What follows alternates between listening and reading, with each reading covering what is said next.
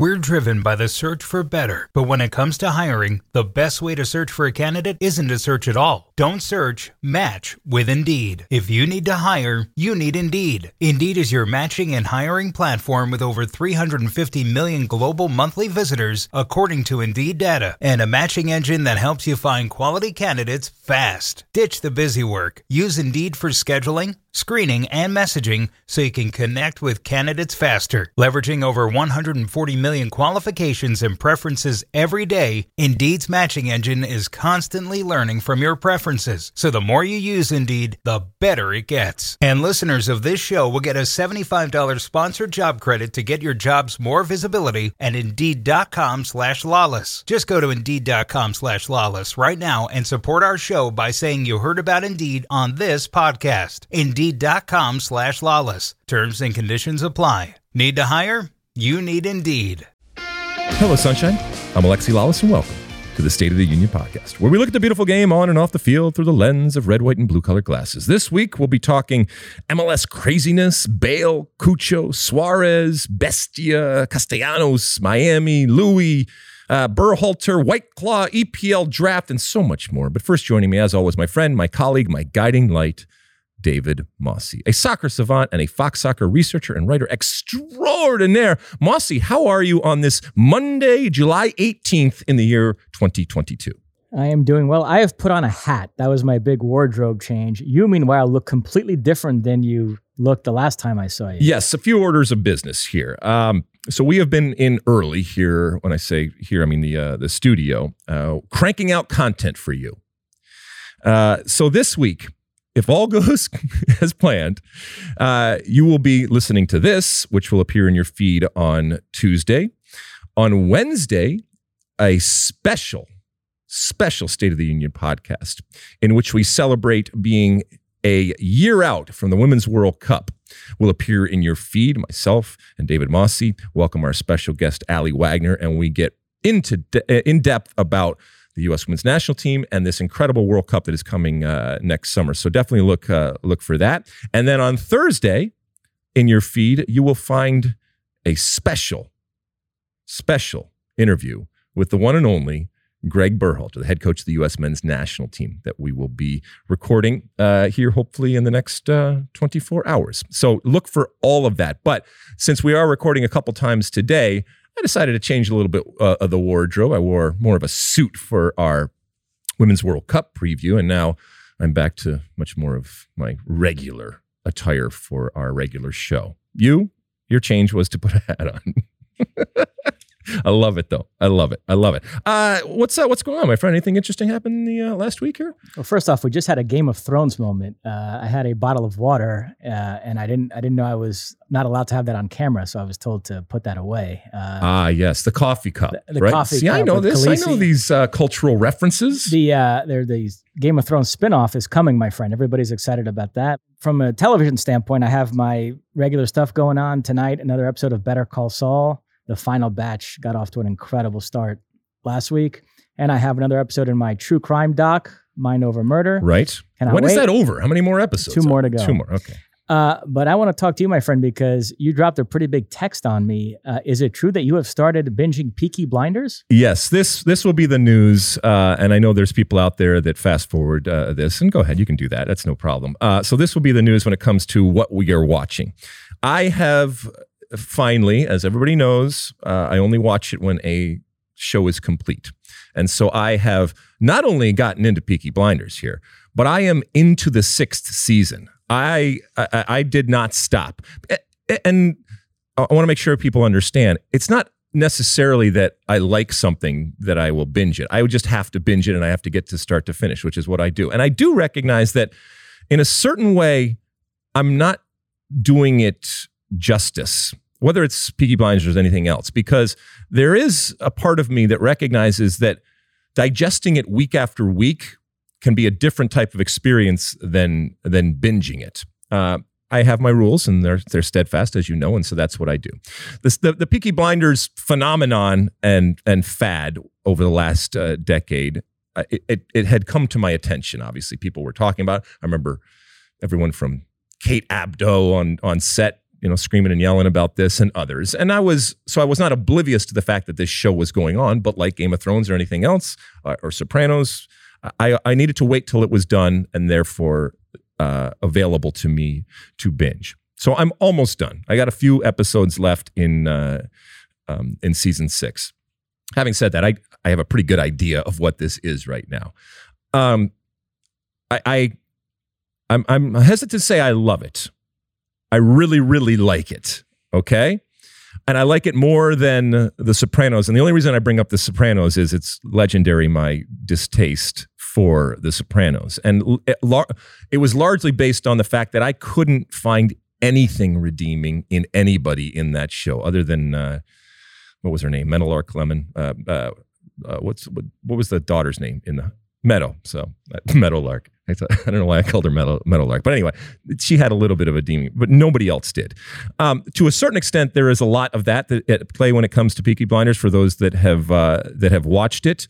Um, but there is much more humanity, if you will, and the um, you know, the uh, the time and the era is also very interesting to me and what that was, what it wasn't. I think they did an, do an incredible job. And look, I'm not saying anything new that people haven't said before in terms of the music uh, and the way that they used modern music to depict this, you know, old ancient type of uh, setting. Uh, some of it, look, I know whenever you're watching a movie or or a show, you have to suspend some belief in order to have this happen. I do think when you see things like this that kind of started out and they hit the jackpot in popularity, you can see how the writing room probably morphed and changed and went up and, and down, and the arcs that either were intended or unintended as they go on, and even um, you know deaths of cast members and all that kind of stuff that applies to uh, Peaky Blinders. In general, uh, I, I I love it. I would recommend it to anybody. I do watch with subtitles, but I watch with subtitles no matter what. So it works out. Uh, it, it, works out. It works out great. That any of the main characters are still alive by season six uh, requires some suspended belief, but you know you want to you, you want your uh, people uh, people there and like a lot of good things there's also an element of you never know who is going to be around come next episode and or next season well particularly the tom hardy character alfie solomon boy they keep figuring out contrived ways to keep him alive huh? and, and it's it's interesting because i didn't know all the characters names and i would see this alfie solomon name kind of pop up. You'd see it on Twitter or whatever like that. And so it didn't register to me. Obviously, it registered me now. And I can see why he resonated. I can see why that character was so uh, impactful when it comes to the show. I will say on The Sopranos, uh, we did lose last week. The actor who played Paulie Walnuts yep. passed away. So rest Re- in peace. Rest in peace to uh, to him. But anyway, so I, by the time we talk next week, I will have binged the entire uh, six seasons of Peaky Peaky Blinders, and uh, the amount of drinking in every single scene and smoking. And let's be honest, I mean the um, Thomas, right? The the lead, the, the Thomas lead, Shelby. Yeah. yeah, I mean he does everything that moves. Let's be honest. I mean, it's if there is a woman on the show, chances are you're going to see a scene with him in in in a bed somewhere. Uh, and so he's uh, another character that's nuts amongst lots of characters that are uh, that are nuts there. So anyway, I uh, uh, I am a Peaky Blinders uh, not fanatic, but definite supporter. Excellent. Excellent. Yes. Uh, anything else, Mossy? That's it. All right, ready to, uh, to light this candle? Let's do it. All right, let's light this candle. And it's not going to be as big a candle as we have done in the past. We're going to try to get through this a little bit uh, quicker today. But there is plenty of uh, goings on when it comes to the uh, the soccer world. We had a hell of a week when it comes to Major League Soccer uh, that included rivalry week and just in general, the games would be good, but that they were rivalries made them that much more special. I think it lived up to a certain extent to the hype out there. Where would you like to start when it comes to all of these different games and scores and storylines? Uh, we're going to start with the LA teams for a change. Um, because the LA Galaxy are, are in a Free crisis, fall. my friend. Free yes. fall. The latest defeat uh, was a 2 0 loss to Colorado. Derrick Williams gave a stinging interview afterwards saying that everybody's out for themselves. They're not listening to the coach's game plans. Uh, they are still clinging to that final playoff spot in the West. Had there been a winner in the Portland Vancouver game, that team would have surpassed him, but that game finished 1 1. So, um, nevertheless, uh, this is not trending in the right direction. I know we had Cobi Jones uh, in studio on Sunday. He was making the case that once Chicharito and Delgado get back in the lineup, he still thinks they'll be okay. They'll make the playoffs. You are not so sure. I am not so sure that they make the playoffs. To your point, they are trending the wrong way. I think Cobi believes that those reinforcements are going to get them back. Uh, you mentioned, you know, Derrick's comments after the game.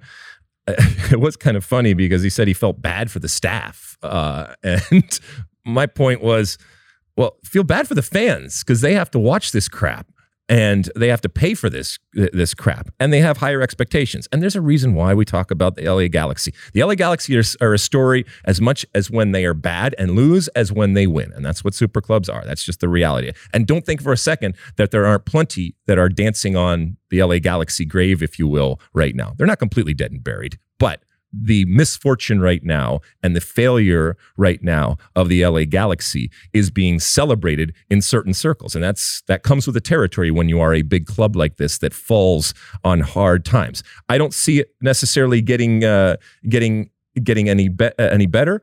And it's Greg Vanney's job to fix this, to find a way to fix it. If there are problems internally when it comes to you know the attitude or carrying out assignments, like any coach, nobody Nobody's going to care from the outside why it's happening. Your job is to fix it. And I do believe, believe Greg Vanney recognizes that and has the capacity and the tools to fix something like that.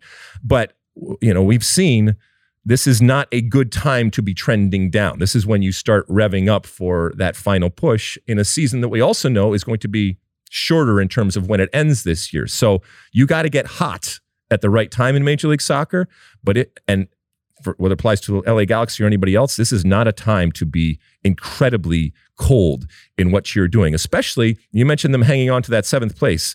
I mean, I guess the good news is is everybody is bunched up. I mean, when you talk about LAFC at the top at 42 points, LA at 27. So you, you leave out LAFC and Austin at the 40 in, in the 40s.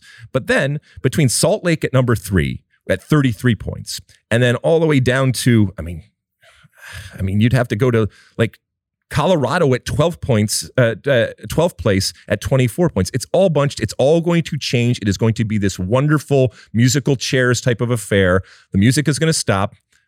I don't think that the Galaxy are going to have a chair, but if if they are, they're going to have to drastically change and right quick. Well, the saving grace for them right now is that Seattle have lost three in a row yep. and are still below the playoff line. We'll go there next. We can talk LAFC in a minute, but um, Seattle has never missed the playoffs. I think, gun to our heads, we'd all still expect them to, to make it again. We keep the, saying that. the, the question is, are they going to recover their best form at any point the remainder of this season? I'm starting to have doubts about that. They miss Juan Pablo more than I imagined. Obed Vargas out as well. Ruidíaz battling injuries this season.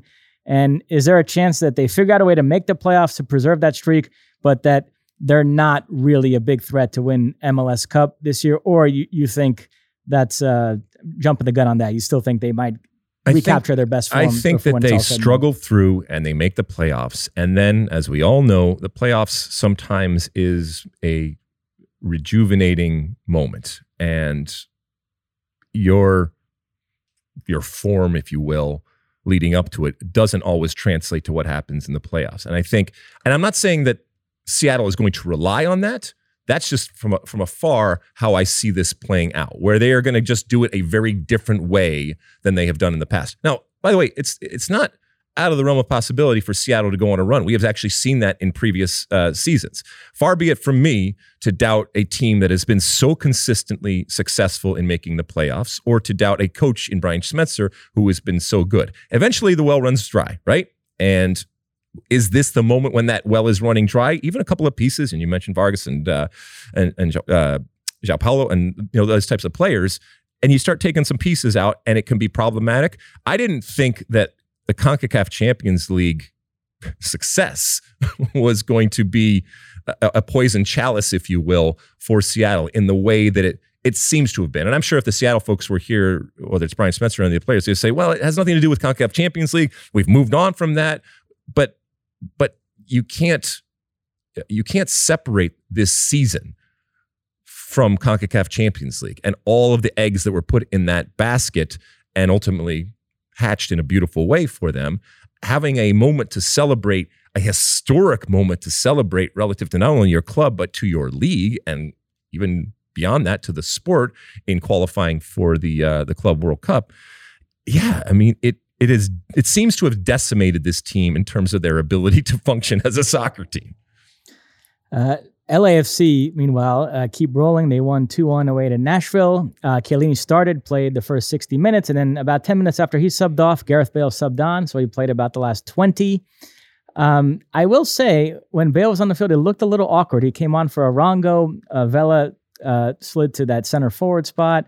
I know it's only part of one game, but I do have some question marks there. And I keep wondering, is Arango really going to be the sacrificial lamb here? Because he scored again. He's up to eight goals this season, had 14 and 17 games last year.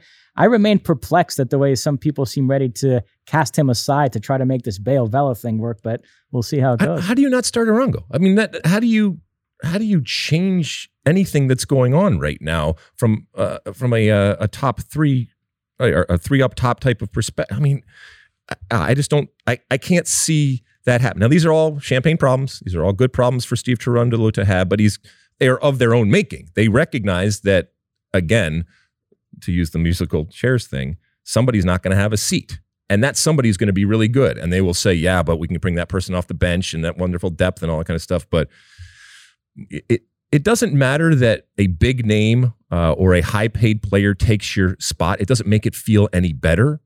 And a player, it, that can be a cancer. That can be a problem, not just for the individual player, but for the message that it sends. And, you know, for all the sexy type of things that LAFC has done and the super clubbish type of behavior, which I love, there still has to be a recognition internally that the reason why you are getting this this attention, yes, is relative to how sexy a name you are, where you've come from, the money that you're getting, but you got to perform. And you know, we're already seeing them. You know, Chiellini talking about the the heat. Well, welcome to MLS. All right, all it took was a look on your app, and you could have figured uh, you could have figured that out. I do worry about Chiellini, uh, Chiellini in the back in terms of dealing with some of the speed and, and just what Major League Soccer is. Uh, and you mentioned Bale, uh, but to have all of these problems and I call them problems, but challenges, shall we call them, and to still win and to still win on the road and to still win an environment where Nashville is, for me, one of the good teams in the league. Maybe not ultimately elite, but one of the good teams, bordering on great teams, in a packed house. By the way, that house is 30,000 because uh, we know that's the soccer specific stadium that they built over there. That's a good result. It is a really good result on the road. And you introduce these players. So Steve Cherundolo, Steve Cherundolo and company keep pressing the right bucket, uh, the buttons uh, for this uh, this LAFC team. They are atop the supporters shield race, one point above Austin, who drew one one away to Dallas. NYCFC with a nice win, one 0 away to the Red Bulls. Their first win over the Red Bulls at Red Bull Arena since 2017. Uh, Castellanos got the only goal. But uh, the body language afterwards seemed to indicate that this was his farewell. And sure enough, there's news today. It looks like he's going to be bought by the City Football Group and loaned to Girona which is a newly promoted team in Spain. I have some issues with that. Uh, this City Football Group has become the bane of my existence because they've bought all these young Brazilian players right. in recent years. And the problem is the other European clubs in their portfolio besides Manchester City are terrible. It's Lommel SK, it's Girona, it's our favorite club, Tra in Liga.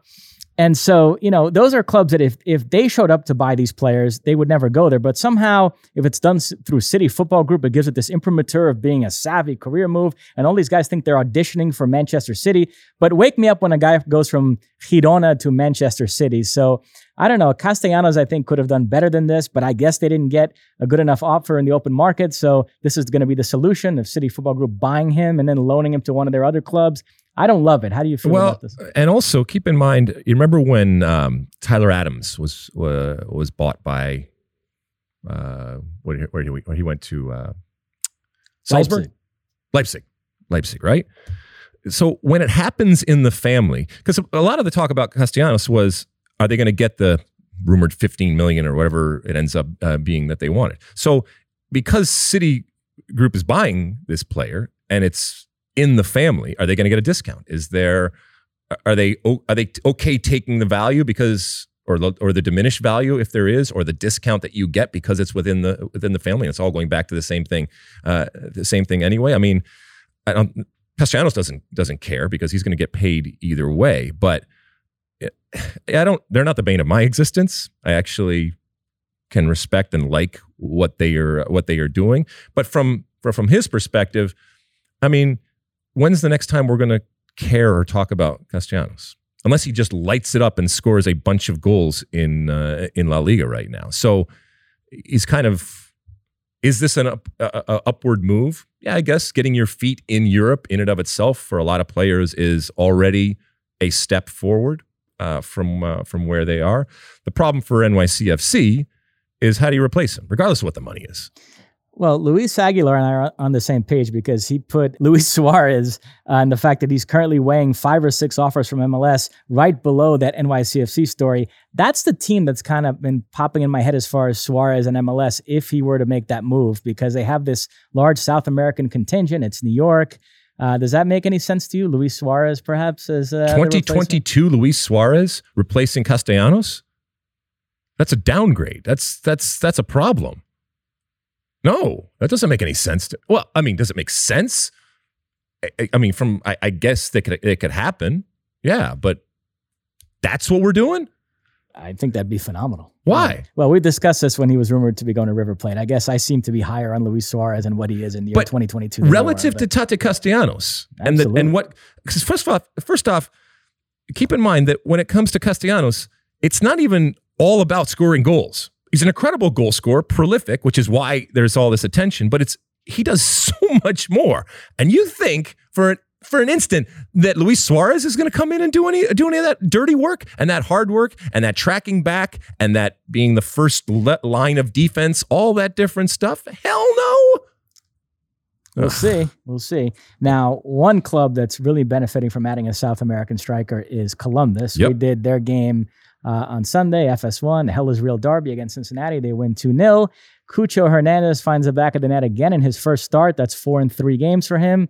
Uh, assisted by Zelarayan, who then scored from the penalty spot, ending his long drought. Zelarayan with a goal and five assists in the last three games. So this is as good as a number nine, number 10 combination I've seen in a while in this league. I mean, those two guys just seem to love playing with each other, have such a good understanding. And, you know, we talked to Caleb Porter, and you could tell he had a real skip to his step. Yep. He feels like they, they're going to take off here. And, and I believe it. I think Columbus really has something going on. They do. They do. And it, you could see it. You could see it happening on the field. And, well, well, New York and the Pigeons, the New York is blue. And when I say New York, I mean New Jersey also, and maybe parts of Connecticut, if you will. When it comes to the state of Ohio, the state of Ohio is is black and gold. And Hell is Real lived up to the uh, the hype. It was a fun game. It was rocking there in uh, uh, in Columbus in that brand new beautiful stadium that they have. And with the addition of Cucho, th- this is a guy that you can see is already elevating other players. And it's not it's not all about Zelarayan, although that is a huge benefit. It's about everybody. I mean, if you're a center back for Columbus right now, and you you look, then you say, I got someone now who, I mean, he scored four goals in two and a half games or whatever if you put it all together in terms of the uh, the goals to minutes played. It's it's incredible. So that's a good thing. I remember years ago, some people won't remember this, but there was a, uh, a goal scorer by the name of Carlos Ruiz, El Pescadito.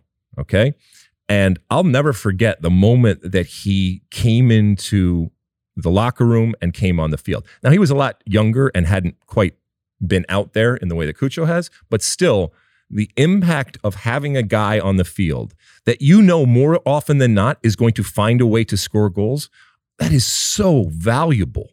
I mean, if I, as a defender, know walking on the field that we're already up 1-0, that that that is worth its weight in gold. And by the way, they did pay $10 million rumored uh, for the transfer fee. So, and and to your point uh, about Caleb Porter and the way that he talked about him, he wanted specifically to mention the fact that one of the reasons why he thinks that this is working and is going to work is because of the position that he's playing in that striker position at that number nine position, which is something in the past in, in teams that he's played for, he has not been given the opportunity. So I think you see him really rejoicing at the fact that he's playing in a position where he thinks he's best at. And then you see everybody around him excited about this guy that has already put the fear of God into now multiple teams in Major League Soccer. Now, on three different occasions during our coverage of Mhm. this Columbus Cincinnati game, Cobi Jones compared Cucho Hernandez to Romario. um, I've made some phone calls. Cobi will never appear on Fox again. Um, It- uh, yeah, I, get mean, it. It's stocky striker, but come on. It's yeah. I, I uh, having at least attempted to mark Romario in the past on, on a, a couple of occasions.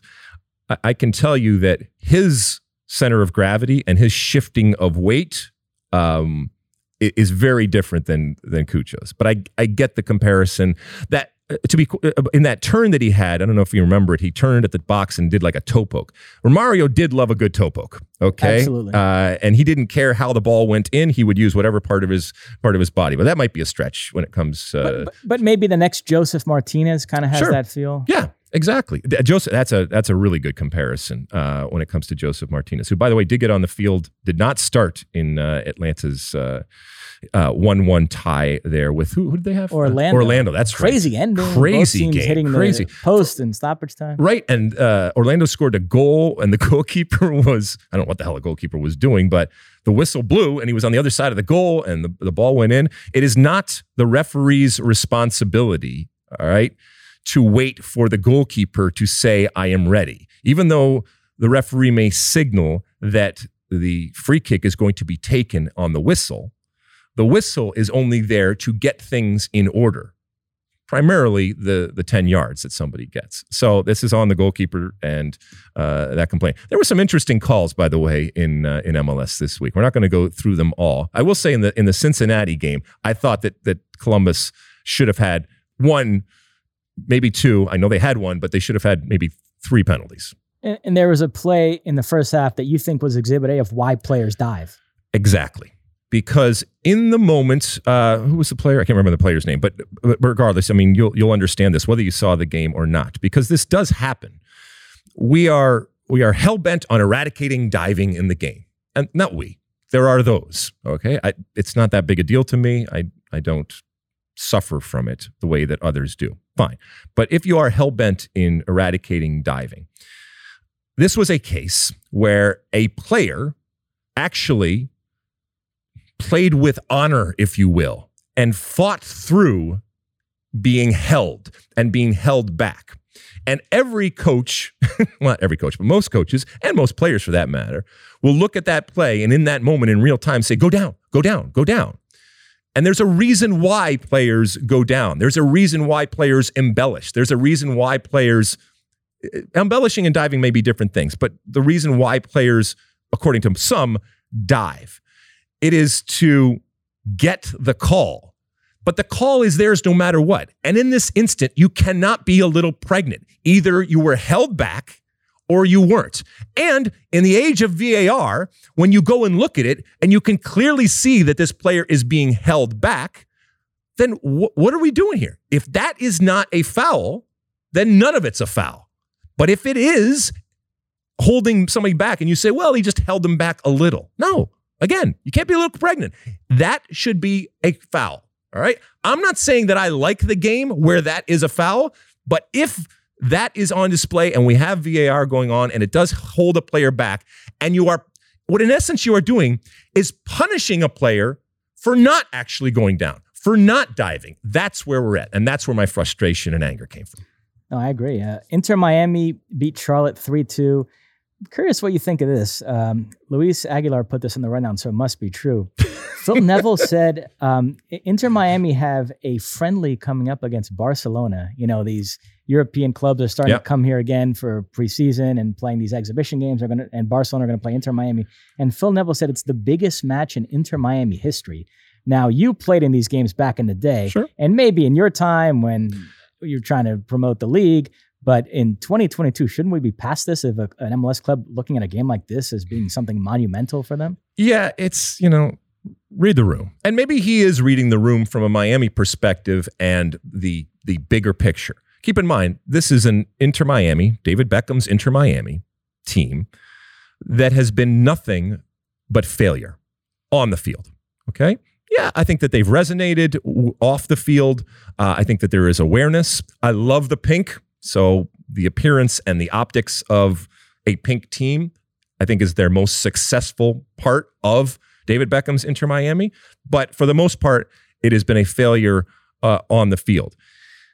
When you look at this, uh, look, I get it. I understand why playing Barcelona is yet another opportunity to bring people into your Inter Miami tent, whether it's the actual stadium, uh, right now, the temporary stadium that you are in, and you introduce and you taste test the brand. I, I, I understand all of that. But when you say something like this, I think it's a slap in the face. It's a slap in the face of the league and your team. And you are, for the most part, you have been signed and you are paid to be successful in Major League Soccer. And that is and should be your priority. It doesn't mean you can't celebrate a game like this. It doesn't mean you can't even talk about the wonderful impact and effects that it can have on it. But to say that this is the biggest game in Inter Miami's history, I think that that I think that that devalues the games that have come before. And you have had games in the past where had you won those games, you possibly could have gone to a playoffs. Had you won those games, you possibly could have gone to an MLS Cup. And you didn't. Those were big games. This is an exciting, big game, but to say it's your biggest game in Miami's history, I just think that it you're smarter than that. Or maybe you're not. And we'll talk a lot about Barcelona in our upcoming transfer segment. Right. Um, but yeah, last note on MLS uh, Philadelphia uh, beat New England, three straight wins for them. They're atop the Eastern Conference. We mentioned LAFC atop the West. So they came Jim, back. They were down one nothing, yeah. and uh, New England is struggling right now. The uh, the Bruce Arena magic may have worn off there for now. You never uh, put it past him to figuring uh, figuring it out right now. So Philadelphia sitting at the top of the uh, of the East. Congratulations uh, to them. They continue to truck along, and uh, and that's important. You know, somebody uh, somebody asked me, and we'll we'll end this here. But somebody asked me on Twitter. I think it was this morning.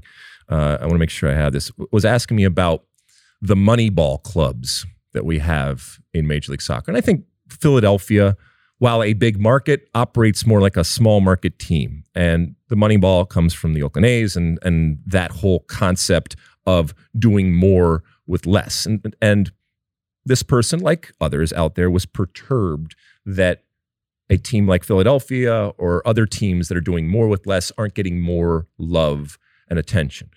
And you know, there's a reason.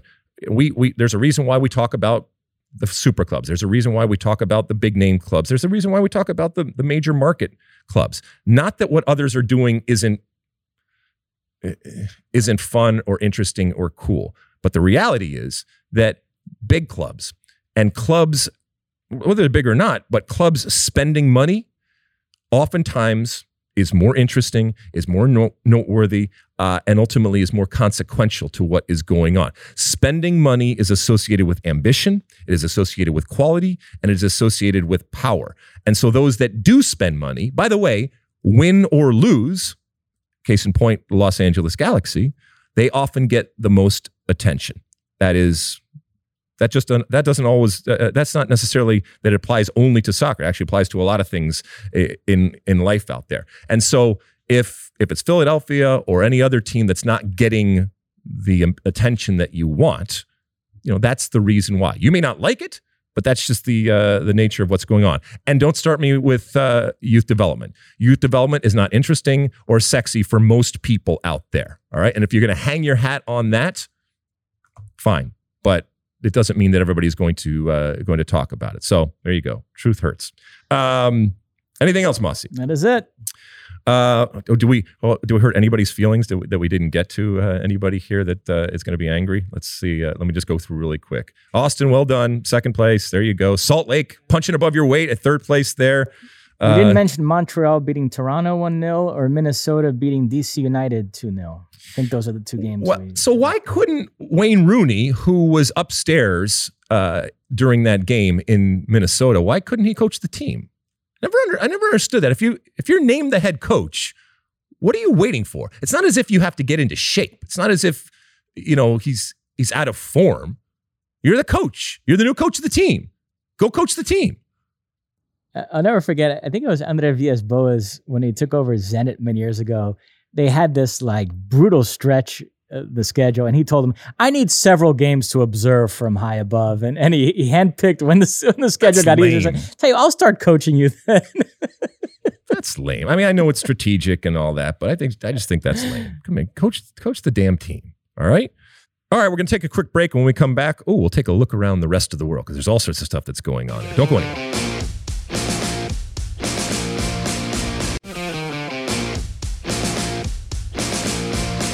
Right, we're back. Lots of transfer news, including uh, the big one that has been talked about, but uh, finally came to fruition. Robert Lewandowski going to Barcelona, the team without any money or means to bring in anybody, is bringing in Robert Lewandowski to score the goals.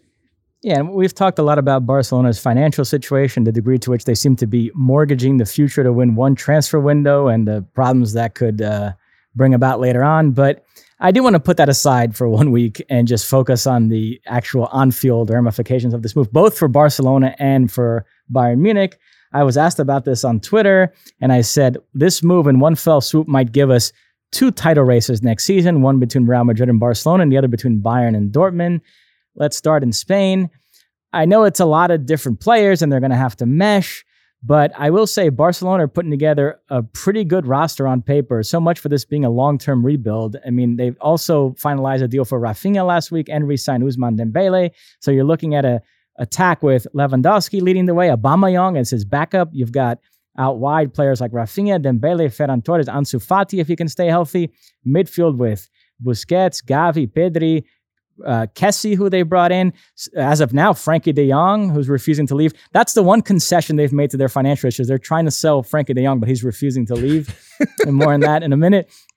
The back line, uh, they brought in Christensen. They're still trying to get Koundé, Azpilicueta. When the dust settles here, they might actually have a team that I think can compete with Real Madrid this upcoming season, which would be uh, Oh, pretty absolutely. interesting. No, I, I I think from a competitive standpoint, this is a team that I want to watch. This is a team that very quickly I think could, you know, they talk about a return to the top. Yeah, I've, I, I have, you know, I have no problem saying that uh, that that is is going to happen. I think it's going, and you know, the, the Lewandowski move, as you mentioned, it it provides obviously an incredible goal scorer, but it also it provides a way to play and a a change, if you will, of the way that they are going to play. Because you know, I think we talked about this last week. In the same way that uh, Erling Haaland changes fundamentally the way that Manchester City is going to play, um, Lewandowski does the uh, does the same thing. Of those two, who do you think eh, ultimately? I know it's subjective, but is more successful come the end of the year? Wait, Lewandowski and Erling Haaland. oh, Erling Haaland. Oh, really? Yeah, I mean the situation he's walking into there at Manchester City. To me, that's an absolute can't miss. Um, Okay. At his age, switching leagues after a long time, and Bundesliga, there are some question marks there. I have none with Haaland Okay. at Manchester City. Right. Uh, now, skipping over to Germany, um, I don't think this is great for the Bundesliga. You lose your biggest established star. I know Erling Haaland left this summer too, but they've grown accustomed to that sort of departure. A young player using the Bundesliga as a stepping stone for a couple of years to then go to uh, the Premier League or even or a bigger league. Um, in Lewandowski's case, he's been the face of that league Right. for uh, a decade now. But the positive side of it is we've all dinged the Bundesliga for being predictable, a one team league. We know who's going to win it every year. And now you wonder if taking Lewandowski off Bayern, uh, coupled with the moves that Dortmund have made this summer, uh, if maybe we have a real race on our hands this upcoming season. There are different schools of thought on that. I saw Keith Costigan tweeting excitedly about the potential of this Bayern team. And it's true, they've had a good summer otherwise. They brought in Sadio Mane, they've brought in Gravenberch, Mazraoui, uh, Matthias de Ligt. Um, and, So and, you who's know, playing that position? well, a lot of people think it's going to be sort of a more versatile attack with Mane and uh, Gnabry and Coman and Sane, and that that actually fits Nagelsmann's system better. And so people think, look, Bayern are not a one-man team. They were great before Lewandowski, and they're just going to keep rolling without him. While there's another school of thought that we sometimes take for granted that safety blanket of having a center forward scoring 30 goals a season and how many points that's worth, and that you know it's it's not going to be quite everyone the same. you just named though is is around that position. Yeah, they So- don't they don't have a, a true center forward. Now, the guy that would love to fill that void is Cristiano Ronaldo. It's become abundantly clear that Bayern would be his preferred choice. He's doing everything he can to force that move, but Bayern don't seem that keen on it. Let's say they don't sign him and they go into the season without an out and out center forward, and again relying on Sadio Mane to play that role and sometimes Serge Gnabry and kind of piece it together like that. Could that be an Achilles heel? They've grown so used to having that out and out center forward They banging should in have 30 bought goals a season but yeah, you, you wonder, you know, and Dortmund, I've talked about their summer. They lose Haaland, but they brought in Sebastian Haller to replace him, who I think will do well. Karim Adeyemi improved at the back with Süle and Schlotterbeck. So, um, you know, they've held on to Jude Bellingham. If Roy stays fit, if Gio uh, can get himself healthy, I, I, I think they have a team where, I mean, looking at both rosters side by side, we could have a race on our hands. I mean, what- Okay, so but I- know that this is a fundamental change when you lose Lewandowski, but I, we've also I've seen this movie before with with us where it comes to the beginning of the season and we say, oh, now it's gonna it's it's, it's on now it's really gonna happen and it, it peters out and it and it doesn't ultimately. I mean, ul- ultimately Bayern Munich. Even with the loss of Lewandowski, has plenty of talent, like you mentioned, plenty of depth, and they are and they've added pieces, eh, not necessarily in that number nine position. So but you think this is actually going to create what we've been kind of wishing for for a number of years now. I do. Like I said, I stand by what I said on Okay. Twitter. I do think this, in one fell swoop, this Lewandowski move has given us two title races to look forward to Okay. next season. in love it. Spain I love it, my friend. Well, that would be wonderful. That Um, would be wonderful. Now, on Rafinha, I do want to put a coda on this whole situation because it dragged on for weeks. Um, Chelsea offered Leeds more money. They reached an agreement with Leeds. They thought they were going to get him, but um, Rafinha was able to drag it out until Barcelona somehow raised the funds to offer a comparative price, and then Leeds were willing to send him where he wanted to go. Arsenal were also willing to offer uh, more money than Barcelona ultimately ended up paying. Here's what I'll say about that. Um, a couple years ago, I was listening to a uh, Brazilian podcast interview with Alisson's agent, and he was recounting um, how in the summer of 2018, when Alisson ultimately signed with Liverpool, uh, before he did so, there were rumblings that Real Madrid might make an offer, and the agent said he was praying that Real Madrid didn't make an offer because he wanted Alisson to go to Liverpool. He felt like that was the best move. He could see what Klopp was building, and at Liverpool, he would walk in to replace Karius and to be the Right. starter, while at Real Madrid, he'd be battling Keylor Navas, who had just won So he knew three it was, straight it was a better, titles in a row. it's a better but- option. He knew that had Real Madrid made an offer, Alisson would have wanted to go there. Right. Why? Because he said Brazilians are wholly incapable of turning down Real Madrid and Barcelona. And that's just, I know it frustrates Premier League folk, but that's just something that they have not been able to puncture a hole into. Uh, they've made great strides in South America in the last 15 years. I mean, I'm old enough to remember when there were actually very few Brazilians in the Premier League. Uh, they would avoid it like the plague. They would flock to Spain and Italy because it was felt that they would adapt better there culturally and in terms of the style of football, the weather, and all the rest. Um, and now that's changed. I mean, they're, they're, the Premier League is loaded with Brazilians. It's become by far the most relevant league in terms of the national team. In Tite's 26 man squad for the World Cup, I bet you half the players will be Premier League players. Yeah, but- but, how many of them are iconic? though? Well, that's it. But I think when you go lower down the food chain, if it's between playing for a mid-table Premier League team or a mid-table anywhere else, you take the Premier League. But at the very top of that food chain, the top player still prefers playing for Barcelona, Real Madrid than any of those Liverpool, City, United, Chelsea. And I know that bugs I don't some think Premier this League is, folk. Uh, this is just Brazilians, though. I think that when Real Madrid, even with the struggles of Barcelona and, and you know the, the stuff that's gone on, I still think when that call comes from Real Madrid or, or Barcelona, there are a lot of players, regardless of nationality, that have a hard time saying no to that. it's interesting. Earlier this summer, there were for a few days there there were stories that Real Madrid might uh, pursue Gabriel Jesus, but it was contingent on Vinicius getting a Spanish passport, which would free Oh. up a non-EU spot. And once they found out that wasn't going to happen, they pulled out of the race. So it just became about a bunch of different Premier League clubs, and he chose Arsenal. And Arsenal fans have been puffing their chest out about that. But I will say this to Arsenal fans: had Real Madrid been a viable option, he would have gone there, even though it would have completely undercut his reasons for leaving Manchester City in the first place because you know he wants to leave to to play a start every week and play as a center forward. he wouldn't have had that at Real Madrid. It would have been the same situation at City because they have Benzema there, so he would have played more as a winger and kind of been a rotation player. but it's Real Madrid. He would not have been able to say no it's to a Real Madrid. prestige thing. It's Yeah, I, so I get it's, it. It's, it's, human. It's, an interesting totally. dynamic. but it is interesting to hear that story from a from an agent's perspective. Oh yeah, and you know because there is that cachet that comes with signing with a big name and that's always going to be on your resume going forward and there is value to that but from his perspective saying god i hope real madrid doesn't come in and screw this up because he's not going to be able to talk him out of it oh man all right Uh, uh, what else one one American note: um, Gabriel Slonina. It, it does sound like he's headed to Chelsea, but would then be loaned back to Chicago. yeah Um, so, which might be, I think, the, the the best situation for all involved. i mean we we're seeing this on a consistent basis with with the amount and the depth of talent that the us is starting to produce they're looking to get ahead and they're looking to buy early and to hedge their bets to a certain extent. When it comes to Chelsea, this is also nothing new. I mean, we saw Matt Miazga. So ultimately, again, the headline is relative to Chelsea, but who knows if these guys ever end up really being Chelsea players? Yes, they on, and just because you're on the books doesn't mean you're actually a player for that team. And you know, they they're just looking at where he is right now, extrapolating it out, and hedging the bet here that he's going to be worth that much more. And he's already in a good position. They were going to loan him out anyway. Uh, why not have him stay in a place where he is obviously healthy? He's going to start on a continual basis. And if they are confident that he is getting not just the reps, but the quality that is going to improve him, then let it ride. A couple of other big picture transfer notes.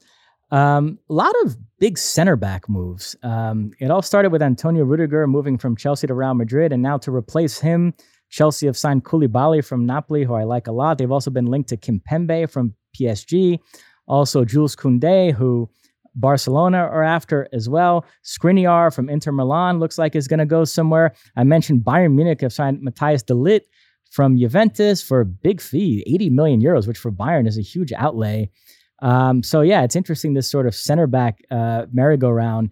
Uh, and I will say on De Ligt, uh, both Matthias De Ligt and Frenkie De Jong were were big stars on that really fun Ajax team that made it all the way to the Champions League semis in 2019. Should have gone to the final. Uh, devastating elimination to Tottenham. Oh. Lucas Moura going nuts in that second leg. Um, and then that summer they got big moves. Frenkie went to Barcelona, and Matthias De Ligt went to Juventus. And I have to say, I don't think either one of those guys lit the world on fire. And I'm surprised at how high their stock still is. Uh, Matthias De Ligt moving to Bayern for 80 million euros, and Frenkie De Jong, he's the only one holding this up. Manchester United are willing to buy him for 85 million euros, and Barcelona would love to make that deal to get some money back, but he doesn't want to leave. Um, but still, the fact that United are willing to pay that fee and, and Bayern paid the fee they did for De Ligt, it really shows you that I guess the, the, the feeling is that those guys just went to the wrong places, but that there's still major talents that are worth investing in. So th- I found that kind of interesting. But yeah, that, the center back stuff, everything Barcelona are doing, it's suddenly turning into a very interesting summer. And we still have this Cristiano Ronaldo situation hanging over everything, which I, I have to say, no disrespect to him, but it's it's getting a little pathetic because it doesn't seem like anybody wants this guy, and he's he's just out there begging somebody to, to take him every day. You re- read about a different club, but it's it's it's the Ronaldo camp reaching out to that club, not the other way around. So I don't know what a weird situation this has turned into. So, so you feel bad for him? I don't feel You don't bad for him. I, I just it's it, it is a bit sad for a, a great player like that to and and I don't think the I mean you know you're going to have to pay him money. You're, you're going to have to pay him a good chunk of money, but it, I don't think it's prohibitive the amount of money. I think it's really based on do we want to deal with this and whatever it is. And but uh, it, it's a little unfair to characterize him in that way relative to Manchester United. He actually has been one of the functioning pieces, if you will. I know that he brings baggage. I know that you have to adjust to play with someone like Cristiano Ronaldo. But by all accounts, he's been relatively good off the field and on the field. He's just continued to score goals. He might not be your your cup of your your cup of tea, but again, if he can continue to do that, do you think ultimately this uh, ends up with him going to Germany? no. I No. think he's going to end up staying at Manchester United. Okay. Now, does he does he play? Does he? What do they say? Throw the throw the toys out of the, the pram. What's the what's the thing they say? What's that? Baby with the bathwater. baby. Well, no, no. Throw the throw the toys out of the pram. I think that's what it is. Yeah, you get- you know you have a, a fit like a child or something like that because he's not because if he's not playing consistently. No, no. It, it, if he doesn't get his move, he'll go back to United. He'll suck it up. He'll perform, and I think he'll play a fair amount. I don't think Ten Hag is going to cast him Okay. aside. So right, cool, cool. Anything else, Mossy? that's it. All right, let's take another quick break, and when we come back, oh, it's time for Ask Alexi. Don't go anywhere.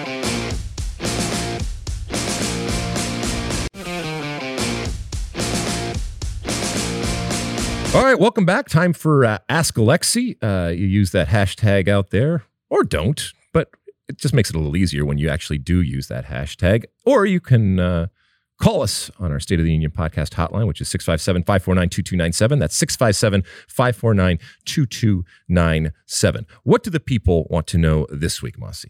Uh, First up, at Q Sladek five asks dark horse to go far in the World Cup. Uh, now you responded to this question on Twitter with Denmark or Mexico. Yeah, and they're they are a little bit different. I think that a lot of people would would look to Denmark uh, as a possible dark horse, and they are on the what do they say the ascend the ascendery or whatever Ascendance, the, the yeah. ascension or you know, whatever the ascendance, um, as opposed to Mexico, which we're going to talk a little bit more about uh, here. There's there's some problems I think, or some anticipated problems with uh, with with the whole program, but certainly with the uh, the men's national team, in that they don't look to be firing on all cylinders. I think that makes them dangerous. I I back Mexico to rise to the occasion. I back Mexico when people are doubting them to do some good things. And this whole Tata thing, let's let's spin it forward here because there was a uh, um, a culling of the of the herd. There was a uh, a massive firing when it comes to the the, the uh, Mexican Soccer Federation. And to be fair, when it comes to the the women's national team, uh, which which didn't qualify, when it comes to youth national teams, which are bombing out, uh, and to a certain extent, the uh, the full national team, there have been problems, and so coaches were fired. Uh, sporting directors, multiple positions, multiple people were fired. The one person that was not fired was Tata Martino. And I don't think that that should necessarily come as any surprise. And I don't think that it has to do with how much money he's making. Mexico, as a federation, has shown time and time again they will pay people out and they will they will fire people at the smallest uh, possibility o- of failure. I do think that. uh, Well, I think he has supporters still within the, the uh, federation, and I think in general people feel that he ultimately is going to be judged by the World Cup, and that's where he is going to come good. Get that uh, what is it, the, uh, quinto uh, partido or whatever the, uh, the the game that for so long they have wanted to get to and get over that hump when it comes to not getting out of the group, not just going to the six the round of sixteen, but getting past that, and that is his job. I think that he's actually going to do it come November and December. But it was an interesting last couple of weeks when it comes to the uh, Mexican Soccer Federation and the angst that it has produced within the Mexican soccer community out there. As to we talked last week about the gap and how big that gap uh, ultimately is right now. But the U.S. is heading in one direction, and I think that direction is up and in a, in a positive direction. And at least the perception right now is the Mexican Soccer Federation is in disarray, as is its game on the field. Yeah, U.S. fans on Twitter are very cocky as far as this rivalry goes, really uh, taunting Mexico over their struggles.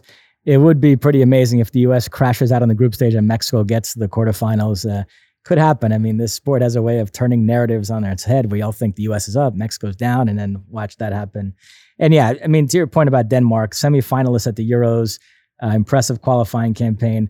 I'm wondering if they even still qualify as a dark horse.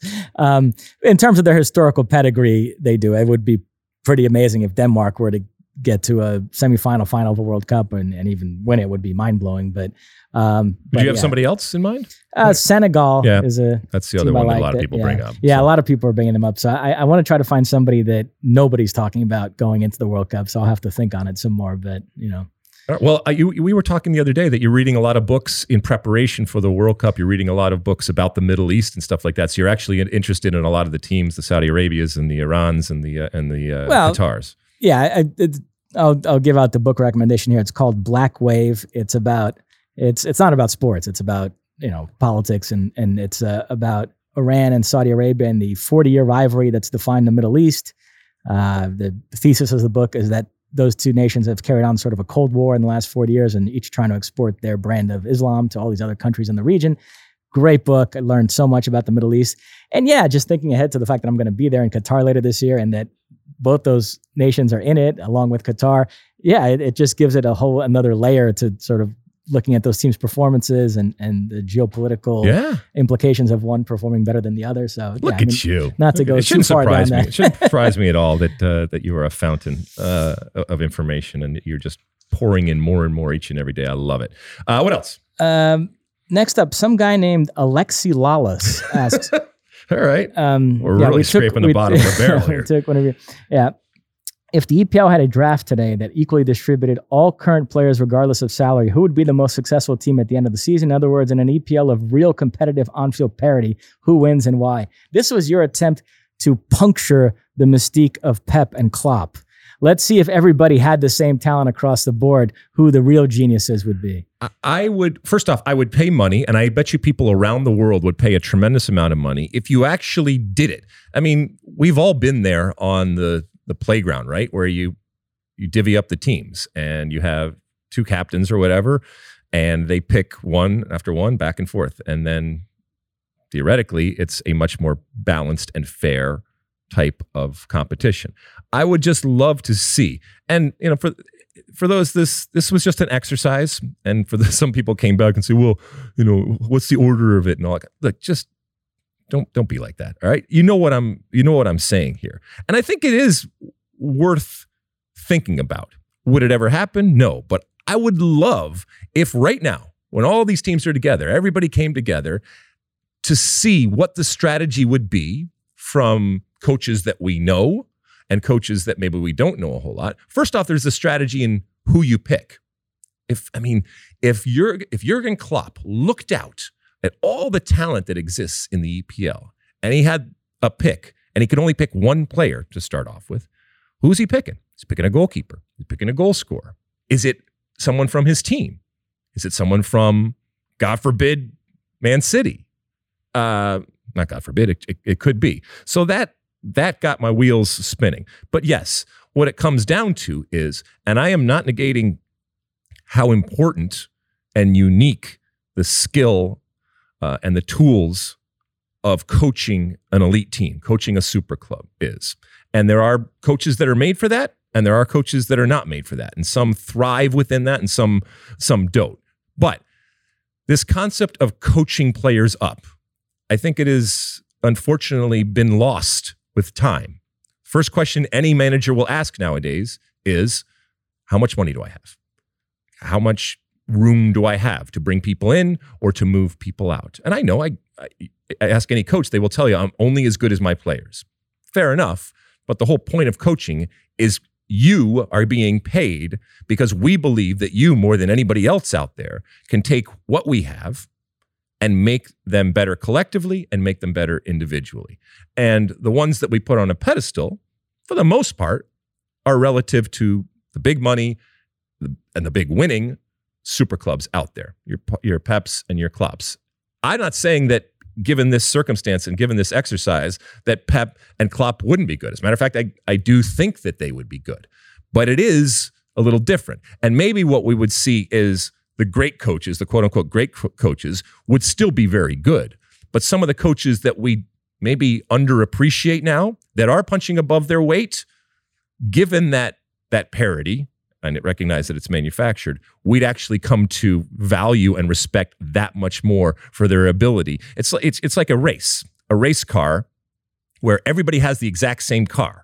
So it all has the same capabilities in terms of speed and turning and stopping and doing all that. Then it really comes down to the driver. Well, I want to see what these drivers ultimately have if given relatively the same car. And we'll never see that, but there is an assessment of these coaches that we put on a pedestal, to be done in that crazy you know romantic type of uh, situation that will never come that i think is of value and would be interesting No, I agree with you. I will say of the big clubs in the Premier League, I think Liverpool would suffer the least because although they've spent increasingly more money here in recent years, I think Klopp has demonstrated an ability to coach, Coach up up. players and turn non-superstars into superstars and find good value in the market. Uh, Darwin Nunez, notwithstanding, I hope they help. They kept the receipt on that one because I, I've, I've not been overly impressed with his preseason performances so far. But teams like Brentford and teams like Brighton and you know those mid-level mid-level teams, we might see that given this opportunity, the the coaches would look different. And so whether it's uh, was it Graham Potter and Thomas Frank and these types of of coaches out there, they they might look very very different in this uh, in this light. And I would love to see it. Uh, I would love to see what maybe the redefinition of what a good coach is. Uh, we'll end with this one. Uh, Michael asks, White Claw, really? I bet you drank Zima in the 90s too. This was in reference to a picture you posted of you drinking White Claw. Uh, yes. Have you had uh, the Claw, Mossy? I have not. You've never had a White Claw? I've probably had it in my life, but I don't drink it regularly. It's not in my regular rotation. Oh my goodness. Um, uh, this is this this is going to sound like a confessional, but it, it shouldn't be. I uh, I like White Claw. I have for a number of years, and if there is an element of confession in that statement, it's simply it's simply based on the uh, the and you will know this the scorn from many out there. And by the way, m- mostly men that the the flavored hard seltzer uh, that um, you know the the reaction that White Claw seems to elicit. Keep in mind, uh, this person mentioned Zima. I have lived through the eras of the 80s wine cooler, your Bartles and Jaymes and that kind of stuff. I've lived through the 90s Zima craze, and I've lived through the, the aughts uh, hard lemonade phase. You'll remember all of that. And so this, this ongoing search uh, for an alternative to you know the the wines and the beers or the you know the liquor it just it, it rolls on with uh, with each new generation um, I don't know if the seltzer wars are coming to an end here, and we'll probably move on to something else. But until then, I remain firmly in the camp of White Claw, and I've tried them all. And there are so many out there. I'm sure that people know. There's your your Trulies and your Bon V's and your Ranch Waters. Um, what other ones? Uh, Henry's, and and then you know the big like Bud Light have their own, and Corona have their own, and Nude, and you know list goes on and on and on. And what I have found is that White Claw, and and by the way, Black Cherry in particular. And no, I'm not sponsored. This is not anything. This is not a sponsor of the show. I'm just telling you why uh, I enjoy the Claw, if you will. Uh, I find it to be the cleanest and the lightest, and there, and also, and this is important because sometimes you sacrifice this, the tastiest of all of them. A lot of the other ones are, are, are too sweet or they're trying too hard. So yeah, I am a I'm a big fan of uh, of White Claw, and I know some of the. Uh, actually, you know what I should do? Hold on, I, I think I can do this in real time here. Uh, so whenever I post about White Claw, inevitably I get back these these responses. Let's see a couple of them. How about here? So you know, there's the usual hand over your man card. Um, there's one. Oh, you you and my wife like the same drink. So that's just to give you an idea of just the venom when it comes to people when they hear that somebody drinks White Claw, and a lot of it's machismo, and like I said, a lot of it comes from from guys out there, and, and I get it to a certain to a certain extent. But you know, you drink what you like. I, I also uh, uh, I'm uh, and well known for my love of a nice buttery Chardonnay, but that's a different segment. It's a different uh, discussion. I'll, I'll save that for uh, for something else. So uh, I remain a fervent and proud drinker of White Claw. Long live White Claw, um, and I will I will fight you for that. And until you know I will I will continue to gallantly fight these slings and arrows that are out there when it comes to White Claw. There, that was a pretty passionate defense of White Claw. If we don't get a sponsorship out of this, uh, what the hell are we doing here, right, Mosse? Absolutely. All right, good. Anything else? Uh, that is it. All right. Uh, we've come to the end of the show here, and we're going to take a quick break. And when we come back, I will give you my one for the road. Don't go anywhere.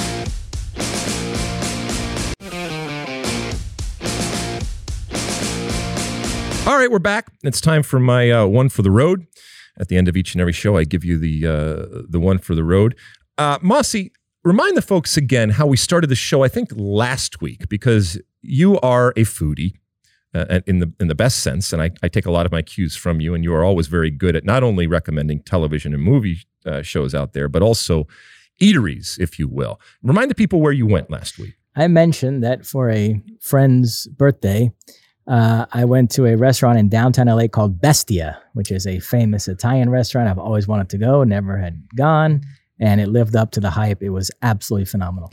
Well, uh, uh, the hype, I'll, I will be the judge if it lives up to the hype because I am heading out there tonight. All right. As I mentioned at the beginning of the show, later on in the week, you will find dropping into your feed an interview with uh, Greg Berhalter, the head coach of the U.S. men's national team. So uh, we, we thought, listen, let's, uh, let's, let's go to dinner and let's take him out someplace good. And immediately, this is what came to mind. And so we were lucky enough to be able to get in there. So while, you know, while hanging out and, and talking to Greg Berhalter is, is all fine and well. I'm really going for the food and I'm really excited about that. And so we'll ask him about that on our show. Speaking of that, uh, you will he- you will be hearing this. Most of you will be hearing this before um, the show actually comes out. Uh, you probably won't be able to get in questions, but we're going to try to cover as many different things as possible. And we have taken you into account out there in terms of social media and things that you talk about and, and, questions that you ask, whether we've used them on the show. So there's no way we can cover everything, but I am going to try to uh, to do that with my good friend Mosse when we interview him here. When it comes to the uh, the actual um, Bestia experience, do you have any recommendations before I head out? Well, I was with a big group, so we did a family style thing. They ordered lots of dishes and and brought them all out, and everybody shared. So I love the duck. I love the branzino. There were multiple pasta dishes that I liked, but really, bone, the bone marrow, excellent. Yep, bone marrow has already been uh, brought to our attention, as has the what was the other one? It was something about the neck. She left. Oh, okay. Anyway, uh, there was something about the something out there, but it, it seems to be getting rave reviews everywhere we go. Listen, last thing that I partook in that had been receiving rave reviews was Top Gun Maverick. That lived up to the hype. So let's see if uh, Bestia is that what is that what it's called? Bestia. Bestia lives up to the the hype. And we'll talk about that next week on the uh, on the show, or actually, we'll talk about it with Greg Berhalter in the interview because we want to get his verdict when it comes to something like that. We, these are the hard hitting types of questions that we are going to have for Greg Berhalter when we. Uh, we'll, we'll ask him about Bestia, and if we have time, John Brooks. uh, priorities, priorities. Exactly, my friend. Anything? Uh, anything else? That is it. All right, it's been a, a fun and long day. As I mentioned, uh, three different pods dropping this week. Right now, you are listening to this, which dropped on Tuesday. On Wednesday, our preview a year out of the Women's World Cup will drop into your feed. And then on Thursday, as we mentioned, an interview with U.S. men's national team coach Greg Berhalter. So check out all of those different things. It's been uh, it's been fun doing those, and I'm looking forward to doing some of those other ones as we start to you know, increase the content out there going forward. Uh, I will see you again next week. Uh, you will see us and hear us again, same time, same place next week here on the State of the Union. Continue to send uh, in your questions uh, using the hashtag Ask Alexi on all the social media platforms out there. Continue to send us questions uh, and or comments uh, on our uh, podcast hotline, which again is 657-549-2297. That's the State of the Union podcast hotline, 657-549-2297. We will see you again next week. And until then, and as always, size the day.